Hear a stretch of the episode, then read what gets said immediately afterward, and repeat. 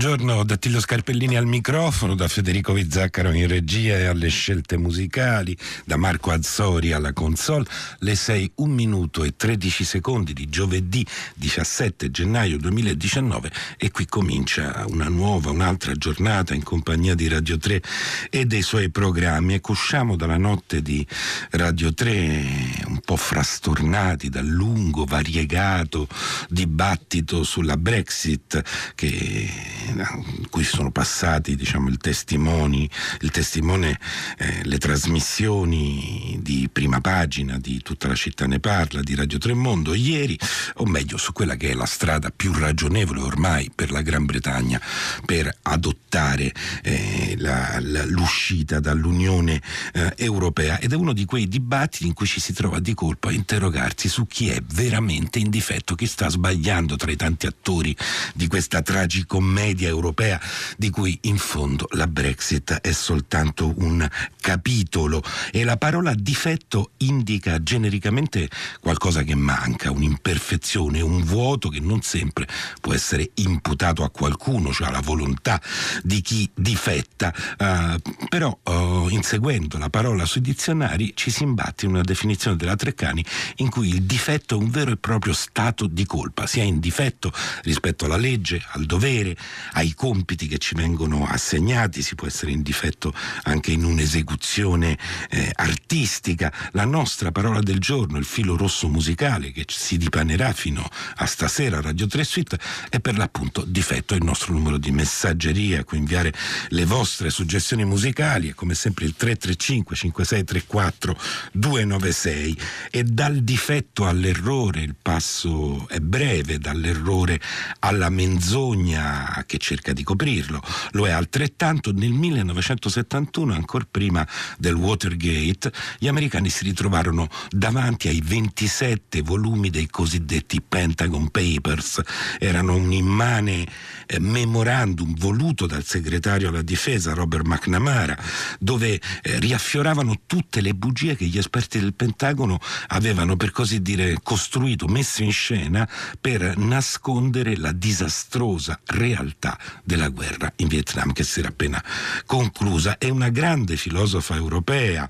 naturalizzata americana, l'ebrea tedesca Anna Arendt, eh, scrisse eh, proprio su questi memoriali alcune intense pagine che riguardavano la natura della politica e il suo rapporto con la verità e la menzogna, pagine che oggi l'editore Marietti 1820 ripropone al pubblico italiano in una nuova edizione tradotta da Veronica Santini e curata da Olivia Guaraldo. Ecco, c'è sempre stato al mondo chi ha avuto la pretesa di eh, possedere un rimedio per ogni mancanza, eh, ben prima della chirurgia estetica e di Photoshop, il dottor Dulcamara vanta il successo del suo Elisir eh, sostenendo che ei corregge ogni difetto, ogni vizio di natura. E la prima scelta musicale di Federico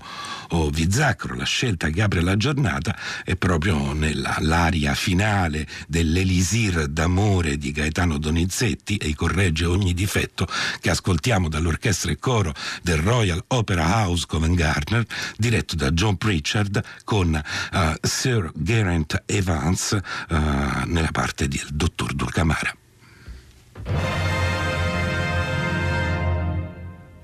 I correggioni difetto vizio di natura e fornisce di belletto la più brutta creatura. Camminare fa le rozze schiaccia doppia piana bozze. Ogni incomodo tumore copre sì che più non è. Ei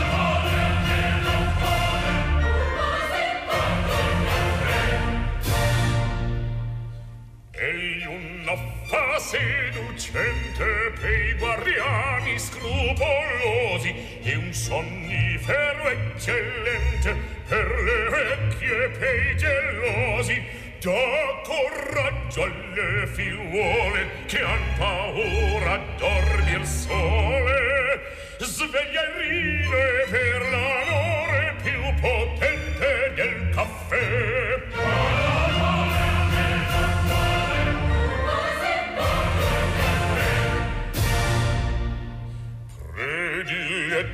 dalle stelle io vi lascio un gran tesoro. Tutto in voi salute bene allegria fortuna ed oro. Rinverdite rifiorite infinguate ad arricchite della vita.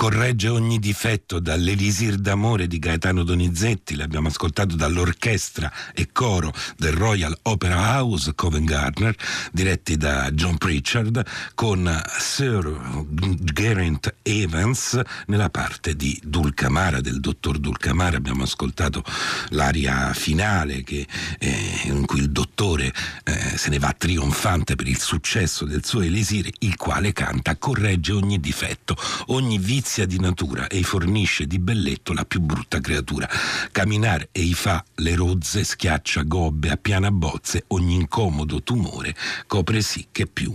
Non è, è la parola del giorno, è per l'appunto oh, difetto, il nostro numero di messaggeria, ve lo ricordo, il 335 56 34 296, non è detto che però oh, possedere l'arte di coprire i difetti, di nasconderli o addirittura di farli eh, scomparire scomparire sia quanto di meglio si possa fare, almeno in politica, come vedremo oggi e cominciamo dalla pagina di un libro. Alcuni sostengono di aver compreso solo ora come Vietnam fosse il logico prodotto della guerra fredda e dell'ideologia anticomunista. Altri invece affermano che questa è un'opportunità unica per comprendere i processi decisionali del governo, ma la maggior parte dei lettori concordano che la questione centrale sollevata da, dai Pentagon Papers è l'inganno, il celebre vuoto di credibilità che ci ha accompagnato per sei lunghi anni si è improvvisamente trasformato in un abisso. Le sabbie mobili delle dichiarazioni menzognere di tutti i tipi,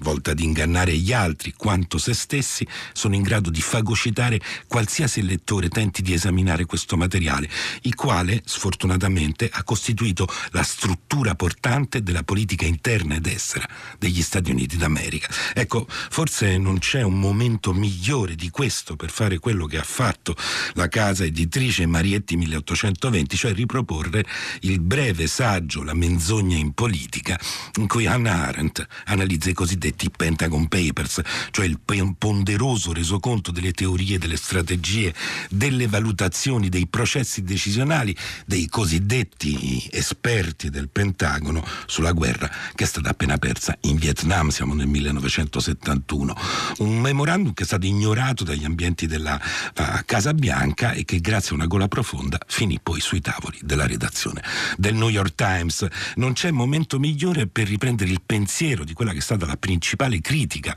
del, uh, del fenomeno totalitario del Novecento e soprattutto per riprenderlo in questo breve ma lucidissimo excursus sull'uso della menzogna non nelle politiche totalitarie ma nella politica democratica perché contrariamente a quanto si potrebbe credere non è un'analisi moralistica che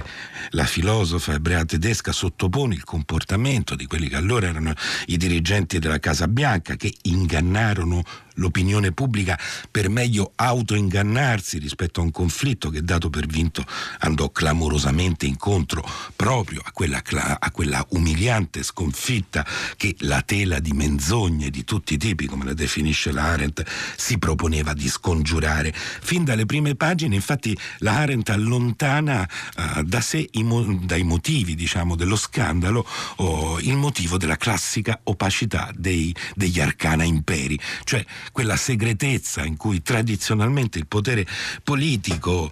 tiene alcune delle sue azioni più delicate. La veridicità, scrive infatti la Arendt, non è mai stata annoverata tra le virtù politiche, ma ai molti generi dell'arte della menzogna che si sono sviluppati nella politica in passato, i Pentagon Papers aggiungono una nuova varietà. In questo caso, infatti, esperti e strateghi, consiglieri e problem solvers, risolutori di problemi, non hanno mentito per il bene del loro paese e certamente non per difenderne la sopravvivenza che non è mai stata in discussione nel conflitto del sud-est asiatico, ma per la sua immagine e cosa particolarmente grave lo hanno fatto in nome di una malintesa razionalità, ansiosi di trovare formule, preferibilmente espresse in un linguaggio pseudo-matematico, scrive Anna Arendt, di scoprire leggi con cui spiegare e predire. Fatti politici, hanno violentato i fatti e sostituito la realtà con delle teorie senza minimamente curarsi della contingenza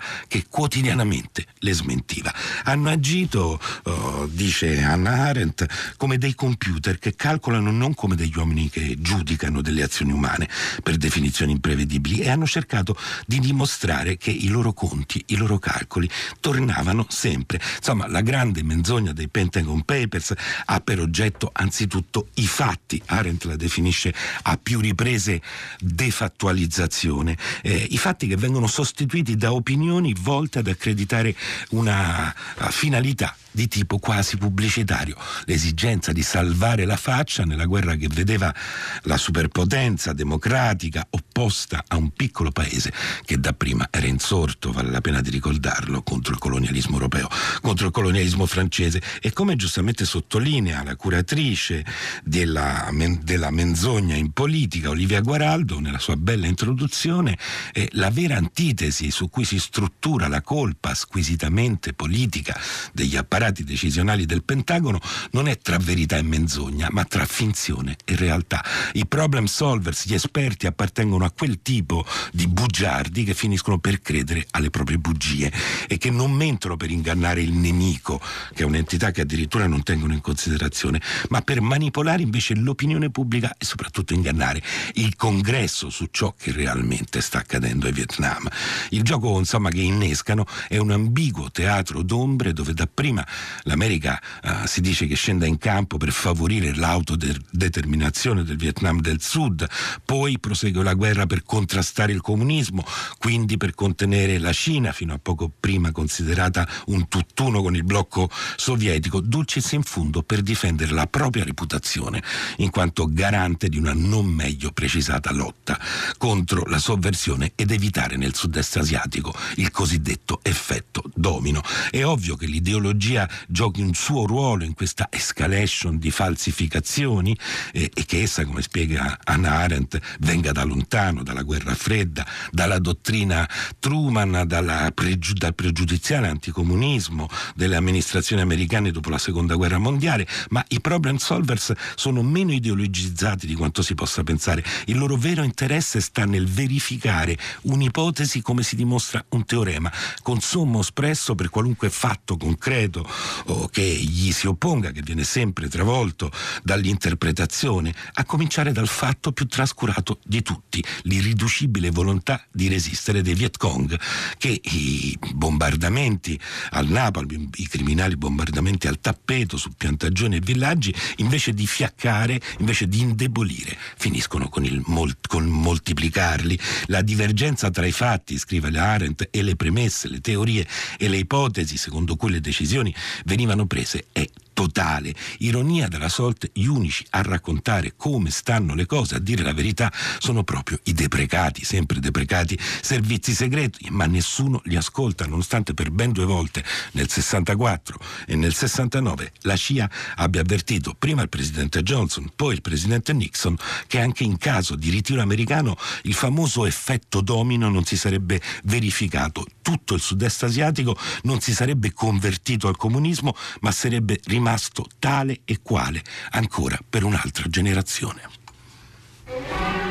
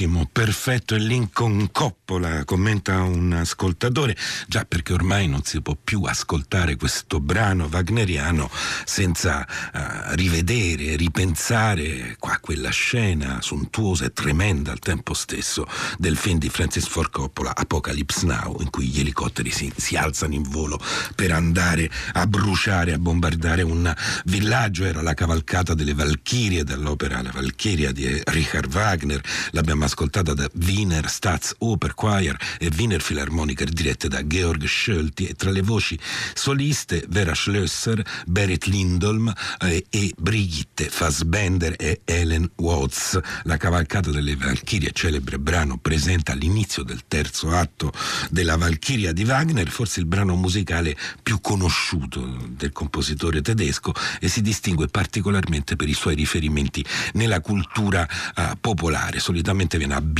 al concetto proprio di guerra. È stato infatti utilizzato in numerosi film, ma uh, sicuramente il più famoso, quello che è rimasto più impresso, anche perché uno dei film forse più belli della filmografia mondiale, è appunto la scena di Apocalypse Now di Francis Ford Coppola e Anna Arendt davanti alla guerra in Vietnam e davanti alla menzogna,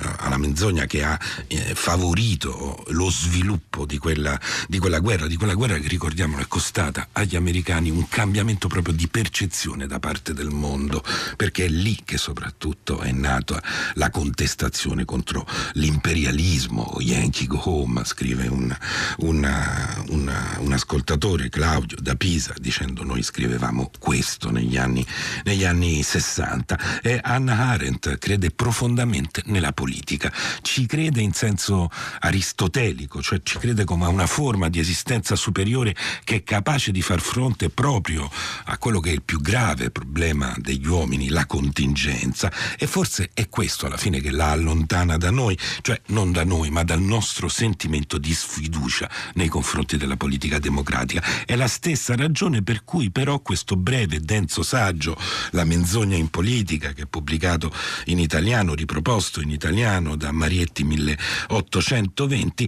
poi finisce col prefigurare molti dei problemi delle nostre attuali democrazie, a cominciare ovviamente da quella critica di una politica che si ispira alla pubblicità, all'epoca della, in cui scrive la Arendt nel 1971, oh, la, è la pubblicità il grande modello oh, mediatico e porta la propria immagine al centro delle preoccupazioni di governo, che è un malessere destinato a diventare endemico in quella che oggi conosciamo come politica spettacolo. Di menzogne certo ne sono passate moltissime sotto i ponti, non sono mancate nei 40 anni che ci separano dalle riflessioni della Arendt sui Pentagon Papers. La filosofa che fu allieva di Heidegger e di Jaspers sostiene però che la gittata della menzogna è comunque limitata nel tempo. Per vincere la menzogna dovrebbe distruggere tutto quello che ha attorno, uomini, libri, idee, testimonianze, un'impresa che non è riuscita neanche a Hitler e a Stalin, ma anche quella che Arendt chiama nel suo saggio defattualizzazione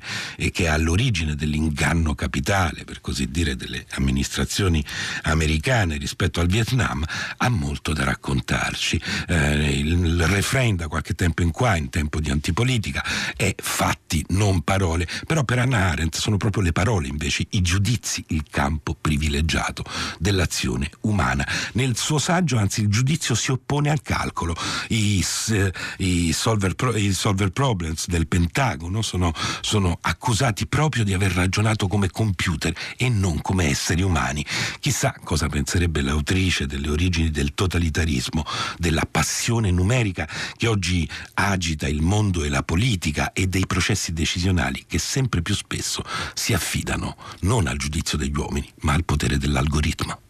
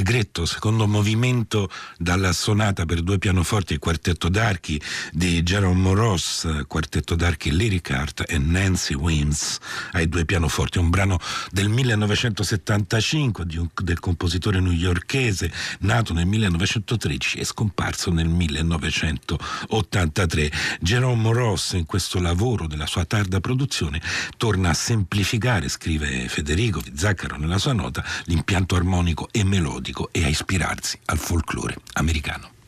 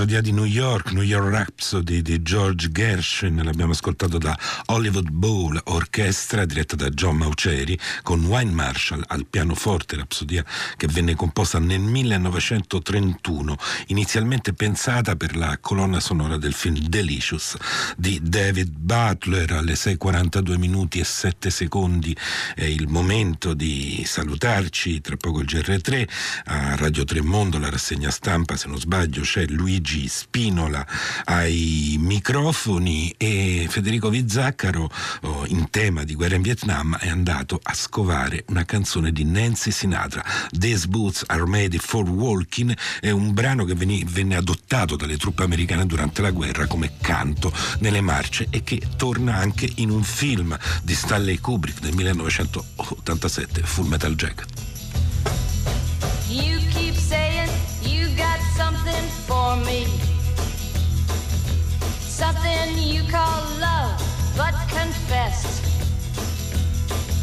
You've been a messin' where you shouldn't have been a messin'.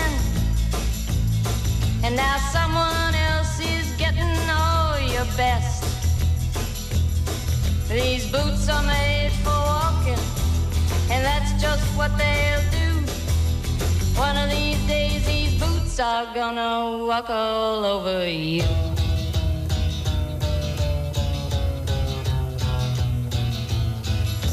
Yeah. You keep lying when you ought to be truthing. And you keep losing when you ought to not bet. You keep saying when you ought to be a changing.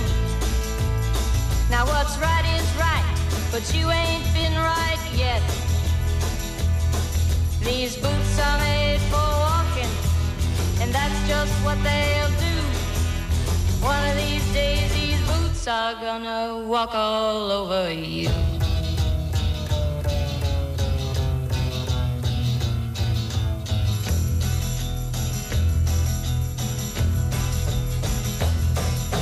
You keep playing where you shouldn't be playing.